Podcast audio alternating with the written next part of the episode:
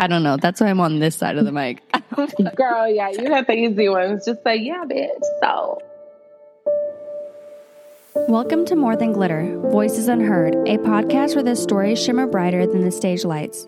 I'm your host, Mariah Edwards, and I invite you to join me on a journey into the lives of those whose voices are as captivating as their performances.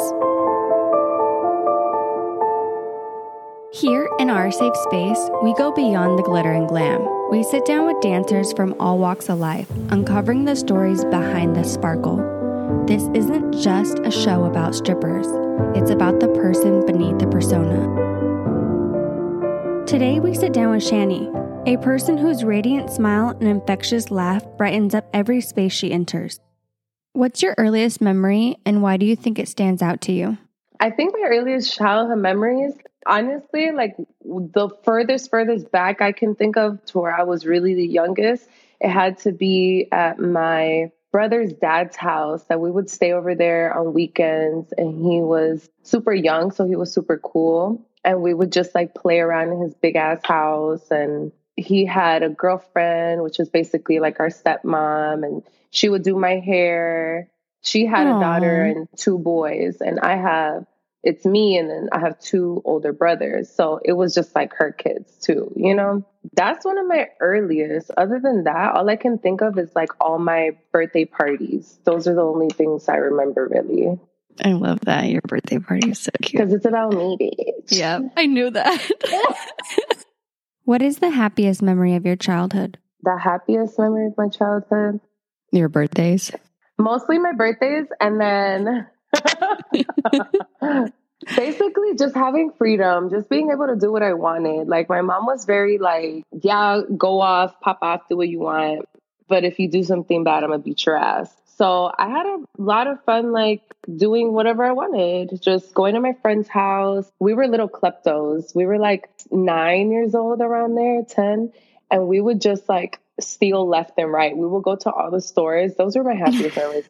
We will go to all the stores and go steal lip gloss and gum and hot Cheetos. I love it.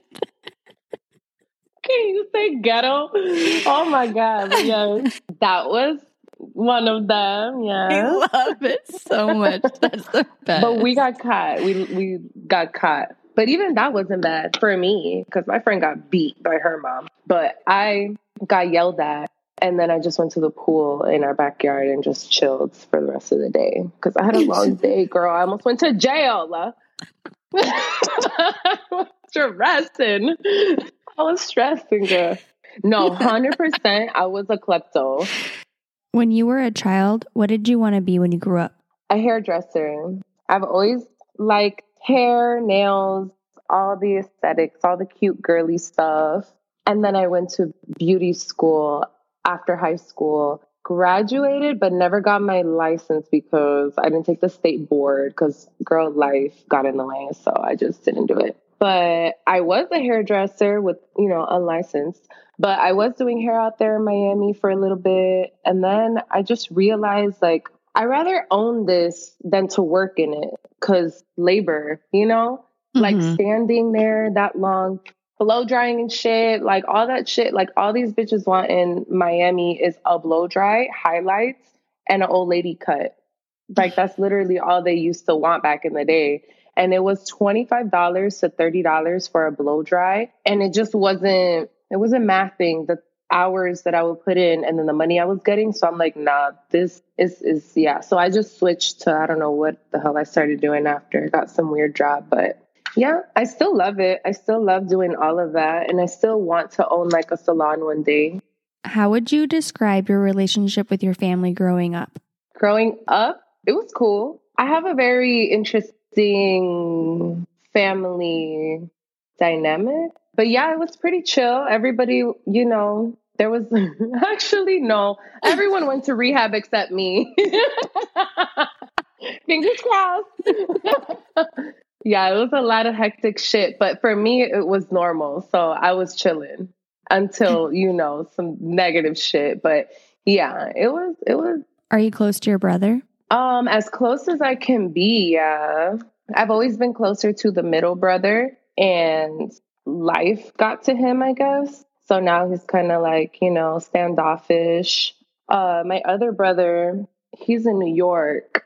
We were all pretty close. We were all honestly pretty close. And then I guess like after they had families and stuff, you know, like and moved around, we kind of like separated, which I understand. It's nothing, you know, toxic, but I have a pretty healthy relationship with them. And your mom? My mom passed away when I was eleven. Yeah, that's when shit got flipped upside down. That's, you know, when I, so I was born in Miami. And when I was five, we moved to Nebraska with my mom and our stepdad. We were over there for five years. And then when she passed, we moved back to Miami. And then after that, it was, you know, adjusting to being there again and all of that traumatic stuff. How did she pass away? Ovarian cancer. Well, it was lung, I think, and then it went to her ov- ovaries. Was it fast? Yeah. You read my mind. I was about to say, yeah, it was fast. It was, um, it was less than a year. It was less than a year, the whole like process. It was weird seeing that happening as a child because I didn't understand, but I knew something was wrong, you know? And my stepdad would try to like cover his tracks, like when he was helping her with stuff. But ultimately, there was no hiding bringing a hospital bed into the house, you know, mm-hmm. and her wearing wigs. And I'm like, why are you wearing a wig? Why don't you wear? Why did you cut your hair? Like, I didn't understand, but I kind of did. I knew I just wanted them to tell me, like, mm-hmm. I kind of knew what was going on, but I just needed their confirmation to be like, oh, well, this, this and that, you know. You think it was harder because they weren't open with you? Yeah, it was. My whole family is very much like, I don't want to say reserved. They don't like addressing issues. Like I'm not in, in that sense. We're very different because I'm the type that if there's an issue, I'm going to address it immediately because why wait? Mm-hmm. You know, like what's the point of it? Like you got to address it when it happens. They just like very, very much like sheltered us in that way. And didn't really like explain much. So we had to put the pieces together in our mind, try to make something of the answers that they did give us, mm-hmm. try to, yeah, make sense of it. But yeah, now looking back, like, and now like when I would ask my aunt and stuff like, oh, so what about this? And like shit that I just never got answers for. And she tells me what she knows. At the end of the day, she doesn't know everything. So it's like, I'm still left with these questions, but it doesn't, It doesn't really like bother me too much that I don't know because it happened. Like, what am I going to do? You know, like I can't, like I know enough mm-hmm. to be fine. Who took care of you after your mom passed away? My grandma. So my stepdad and my mom were together since I was two years old and she passed when I was eleven. So he was supposed to stay with us, but he freaked out and he dipped off. After he called my grandma's like, come get these kids. I don't know what to do. Like, I'm scared. Like, you know, I can't raise them. My grandma came and we all flew back to Miami. And then she raised us from there. Super old school Honduran, meaning I got my ass beat a lot. But then again, my mom used to beat my ass too, but I deserved that shit. When my grandma would do it, I was just like, damn. Because, you know, like older people, they have their they have their ways. And she was raised fucking insane, insane. Mm-hmm. So I don't even blame her now. But growing up, I was like, you hate me. Like, you hate the fuck out of me. I don't know. How did you get to Minnesota? Um. So my friend Jamie, I met her at the club in Miami. She actually wanted to beat my ass when she met me because I accidentally stepped on her toes, I guess. I don't know. I still to this day tell her, like, bitch, you know that was mine. Like, don't fucking play. Whatever. It was like some customer was balling up one hundred dollar bills and like randomly throwing them at us. And then like there was money on the floor too, like ones and stuff. And then we were both dancing and then we started picking up. And then I was like picking up the hundreds too. And she's like, uh-uh-uh, I don't know what you think you're doing, blah, blah. I was like, so she, I go back to the fucking dressing room after it's all done. And she's like, come here, come here, the house mom. And I'm like, what? And she's like, you need to go talk to this girl. She's about to beat your ass. I'm like, who? Like, what are you talking about? She's like, go to Riley, and go talk to her, make it right, because she's going to beat your ass. And I'm like, okay. So I go to her. I'm like, hey, are we good? Like, what's going on? And she's like, well, I'm just going to tell you right the fuck now. Don't be fucking stepping on my toes. She gave me the whole thing. And she's like, and you're lucky I don't beat your ass. And I'm just like, you know what? I am lucky because she's fucking big. She beat my ass. So yeah, I'm lucky. I'm going to take this. I was like, yes, ma'am. Yeah, we were cool after that. We became really good friends. Like, she would put me on. She taught me a lot of the game, all that stuff. So then me and a friend were like, oh, we want to go travel. We want to go somewhere else to dance. She's like, why don't you guys try Minnesota? They just opened up a club, Rhino. And that's how I brought my Cuban ass over here. Liked it because I was like, princess treatment, only topless. We don't have to show coochie or booty holes. We don't have to do no ten dollar dances or five dollar dances, because that's what the fuck Miami was talking about. They can't touch you. They can't do all that crazy shit. So I was like, yes, let's go. Like, what you mean? And I don't have to do some stuff in the room. Mm-hmm. I'm like, I pay my dues, baby. I'm ready to be a good girl. Sign me up. So then I moved. That's it. I just moved. I just left everything over, over there, and I was like, fuck it. I came here.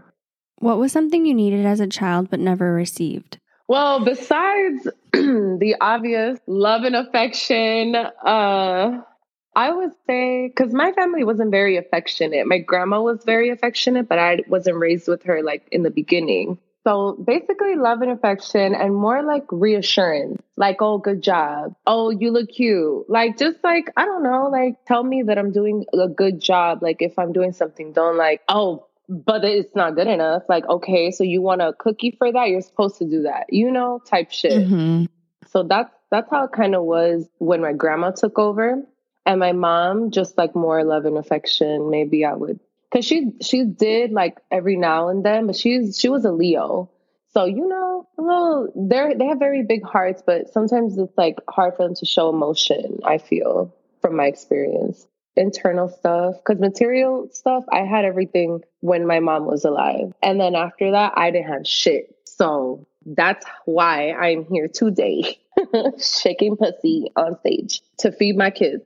And for the listeners, she's talking about her fur babies. Umo and Indy, my toy poodle and my multi-poo. I've been a mother for three years now. A mother. Yeah, they don't know what I do for them. I don't know. You should interview him later. You should interview them a different time. I tell Penny all the time that she has no idea what I do to get her bone money. I swear. I swear. Those little jackets that she has, the little cute outfits. The the vet bills, mm, blood, sweat, and tears.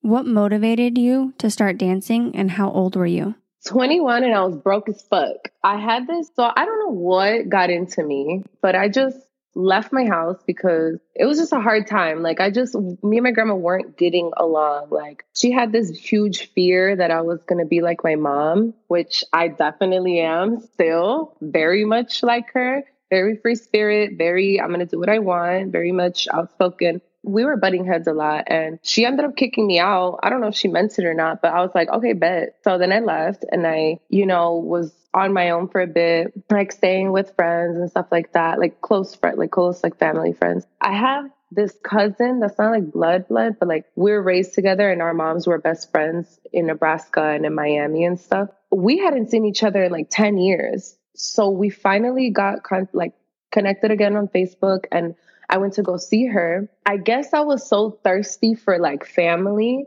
that I was, I dropped everything, and me and her fucking moved together. Like, I moved with her and her mom in the ghetto. Let me tell you, the trenches. Anyone listening, Little Havana in Miami over there on twelve. Yeah, the fucking hood. If you know, you know. But I don't know why I did that to myself, but we were struggling, girl, like struggling, like barely had money for food. Like, lucky we didn't have to pay rent because we were at her mom's, and like all this crazy shit, taking the train, the bus, all that to get to this job that she had at the mall at a kiosk, and the mall was like forty-five minutes away. And I was like, hook me up. So he got me a job there too. Like, my cousin's boss got me a job there, eight fifty an hour. She got eight fifty. I got eight. Yeah. Cause she was manager. So, um, so yeah, then we got an apartment in like the real ghetto. And we were basically struggling again. And then I met this girl, a girl that I actually still talk to today. Like, we're still close. She was like nowhere near the industry. You know what I mean? Like nowhere near, like knew anything about that life. And she was just like, I'm going to go, I need some money. I'm going to go strip. And I'm like, okay, what? Like, let me know how it goes. Girl, she went. Mind you, this girl has no game, no nothing. Like, I don't care if she hears this, this because you know you ain't got no hustle. She came back with like one hundred fifty dollars. And I was like, what? Sold. Sign me up. Let's go. I so love it. We went to her grandparents' house and they made us a little cocktail and took pictures of us before we went into work. We had little what? shorts. We Stop. had cutouts. Her grandparents were the best. I loved them. Loved them. They were so nonchalant, chill. Like, well, if that's what you want to do, sweetie, yeah. You guys look amazing. You guys are going to make a lot of money. Here, let's take a picture. And we're like, yeah, we're like, if I could find the pictures, I will let Please, you know. But I need them. So I went to this janky ass club because I'm broke and one hundred fifty dollars sounded way better than a can of ravioli on the stove, heating it up that way because we had nothing and eating it with rice because it was cheap and easy. I was like, okay, we went. I went in these little one inch boots to my knees, uh, boots that were old that I used to go out in. I had like a little bikini off of Amazon or something. Girl, took over that shit. I went on that stage like I ran that bitch. It was just my calling. Like, I know it was for me. I went home with two hundred dollars and I was like, done. I'm done. I quit the job. I kept dancing and I've been dancing ever since. So did your cousin start dancing too? So my cousin, she, she like went on to like do her own thing and then she got with somebody and they like had their own thing. I went off on my own and uh, my friend, she only did it a couple more times. We went to a different club, but she didn't really fit in because I mean, like she don't have like a, you know, body, uh, even if you didn't have a body, she has no game. So she, mm-hmm. she didn't really like comprehend like, oh, you have to run game on them. You have to make them think, you have to whatever, make them want you, like shit like that. Mm-hmm. And we were young, you know, so she only did it a few more times. And also she was epileptic and oh. the lights in the club kept making her dizzy. So I'm like, bitch, if you have a seizure here, mm-hmm. if you have a seizure here, like chill out. And then she just stopped going. Yeah, she's been considering it lately. I'm like, girl, you're just like, if that ship has sailed, baby. I was you just going to say that. What? You had your chance, girl. Come on. What are common misconceptions people have about stripping? Common misconceptions.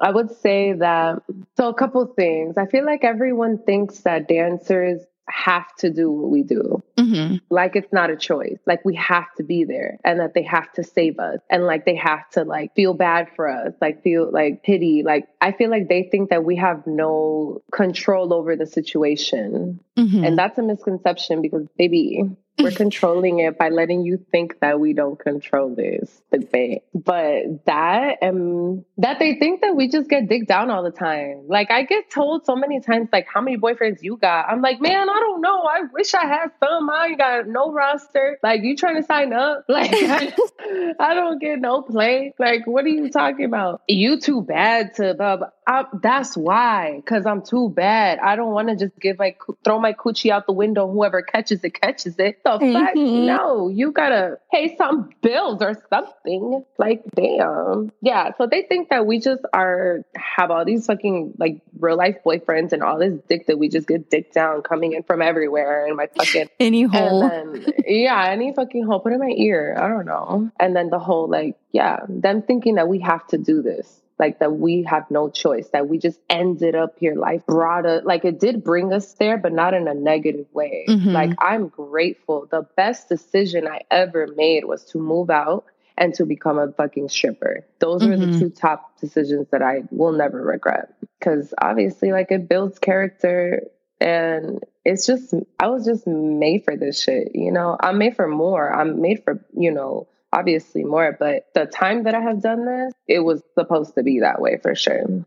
How does being a dancer impact your relationships? I don't trust no man, as anyone should do also. Like, don't, nobody in this world should ever trust a man. But dancing just makes it that much harder, because I see the married men, like, obviously, like, judgment and like all that comes into play. Like, what do you see that's wrong? Like, what do you consider wrong and right? Mm-hmm. Because I know the culture right now is to have a man, a side man, a side side man, and then the just in case. Like, it's too messy for me. Like, I'm very much old school when it comes to relationship. Like, I don't like all that extra shit. Like, I'm very like, if we're going to, if our souls are going to be fucking tied, there can be nothing else in there. They can't, unless, I don't know, we want to fucking threesome, cool. But I get to choose her. But you're not cheating on me, because uh, you're lucky I can't kill you. Like, you're not cheating on me, because then you're dead. And then karma is going to get you worse than I could have ever, you know? Like, it's like, why do all of that? And why play with people nowadays? Like, this shit is just a joke. Relationships are a joke nowadays. Mm-hmm. They're not to be taken serious. They're just for show. People get, people date people just to look good. People date people because they're lonely and they don't know what they're missing in life. But what they're missing is, in life, is them loving themselves. Like, mm-hmm. you can't look for something somewhere else that you can't give yourself. Like, you know, like, if you're not capable of giving it to yourself, at least, like, be sure that you want to go for that person to give you what you're so much craving. Like, is it really worth it? People don't mm-hmm. care. They don't nope. care now. They're just like, yeah, I'll give this, I'll tie souls with this guy. Yeah, cool. Let's fake date for whatever. Like, now tricks and stuff, that's different. That's a different, but like, as far as like me wanting to be with somebody and like, actually, like, I don't think I could ever trust a man again. Like, you know, we get married men, we get guys with girlfriends, we get all of that stuff. And they, you know, I know some, a lot of their wives don't know, like, some of them are cool, which is fucking lit. Like, hey, bring her next time, we'll go to a room. But like, other people just being sneaky and stuff, like, they're lucky it's my job not to really give a fuck and judge them, because realistically, when I come home and think about it, I'm like, dirty dog. I'll slap the shit out of him if I catch his ass doing some shit like that to me, you know, like, mm-hmm. and then they just over sexualize us. I can't date because I know that every man just wants to fuck me. Like, ultimately, yeah, that's what you end up doing. But they look at me and they're like, hot stripper bitch, sex. They don't see, oh, but she's, oh, but she likes to do this. Oh, but she's actually cool. And she just, you know, they're just like, and even when they do get to know me, like, come often at the club and like have conversations with me, those, oh my God, how, oh, you're just so cool and you're so this and so that. But at the end, they, it's just about fucking. It's not, oh, I would really like wife you for real. You know, when they say like, mm, let me take you out of here, let me wife you. Like, mm-hmm. yeah, okay. But like, for real, for real, like, oh, I'm actually really interested. Like, let me get your number. Like, I really do want to take you out. Like, I really do see myself with you. I don't get that. I don't get that at all. I get, what you trying to do? What you doing after this? Let me take you out. You ain't never met a real one like me. Blah, says the blah, million, blah. Says the millionth one in the row. Okay. Yeah. So fuck that. Dating is out the window for me for now. And I've just been alone for the last like three years and I'm just Gucci. Like, I'm good. Like, I don't want no one near me. So until I'm ready, I won't even look at a man like that at all. How do you handle the stigma or judgment associated with dancing? Um, I tell them to fucking try me and find out. Like, find the fuck out. What you gotta say? Let me hear it. Let me hear it. Find out. I don't know. I just really don't be giving a fuck. Back in the day, maybe I gave a little fuck. Now that I'm don't older, lie. No, you didn't. I mean, unless it's a little big, because I was just like, but what if they know? As you hang out with your friends' grandparents and take pictures. No, girl, they would shroom out. They were so chill. I love them. They was hippies. They've been together since they were fifteen. They've had orgies. They used to tell us about all their crazy. They're very open with her, which that's why I love her, because we see eye to eye on so much, because she's so open-minded. One thing about me, I cannot be around a closed-minded person. It, I, if I could spontaneously combust in flames being around people like that, I would. Like, I, I wouldn't even have a choice. Like, I, they just piss me the fuck off, because we can go into it, but I'm a rant.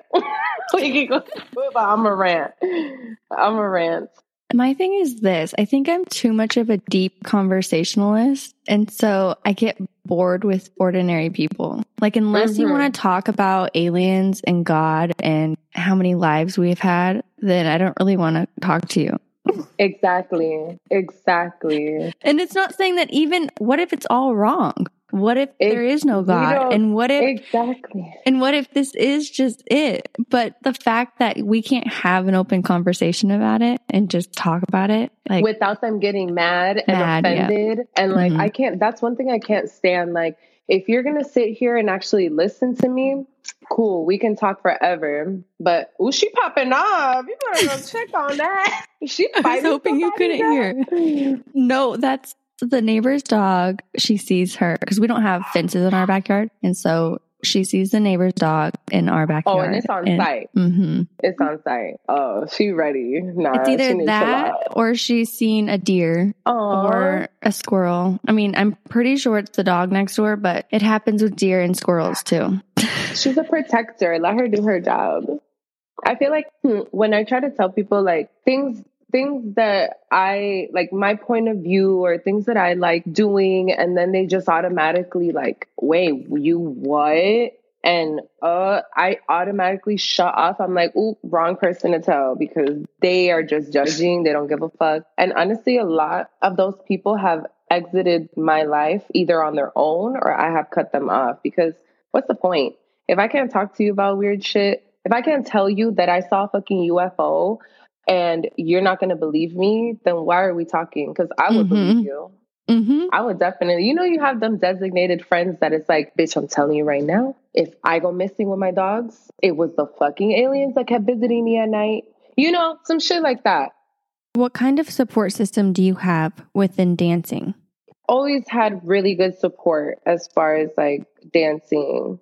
I've never really like just been on my own with it as far as like being like a lost deer kind of thing, like not knowing what to do, answering my own questions. You know, I had Jamie, thankfully, to answer a lot of those questions. And then we had a mutual friend that she, you know, answered a lot of those questions. And it was just, I always had kind of like a big sister kind of vibe. Yeah, I would work alone uh, at the club and stuff. But at the end of the day, I could call them and be like, oh, so this. And they'll be like, well, next time mm-hmm. that happens, bitch, you just blah, blah. I'm like, oh, okay. Like kind of like that. Like I've always, I, luckily, thankfully, great. I'm so grateful for it that I've had that support because I'm a really bad decision maker. Like I stress out and I stress out. I'll do the fucking equations in my head. I'll do all this stuff and still make the wrong decision. I kind of, you know, like I'm grateful that they, that, and my family too, honestly. My family, I never really talked to them in depth about it, but I will tell them like little like P G stories. Um, my brothers, they they are supportive now. They're they're more like, yeah, do you like that? They see it as a regular job now because of mm-hmm. how I act. You know, some girls get swallowed by it and you can tell they're just a different, they're on a different time. But I don't, you know, I never showed them that I got, I don't think I did, that I got like swallowed or I didn't give, it didn't give stripper, you know, mm-hmm. you know, bitches that you see that just give stripper. Yes. Yeah, no, I've always been a free spirit and very wild and very like out there. So no one really thought that I changed much as far as my mentality, because definitely that definitely changed. But everything else, like personality wise, it's always been the same. What advice would you give somebody that is considering becoming a stripper? Invest, invest.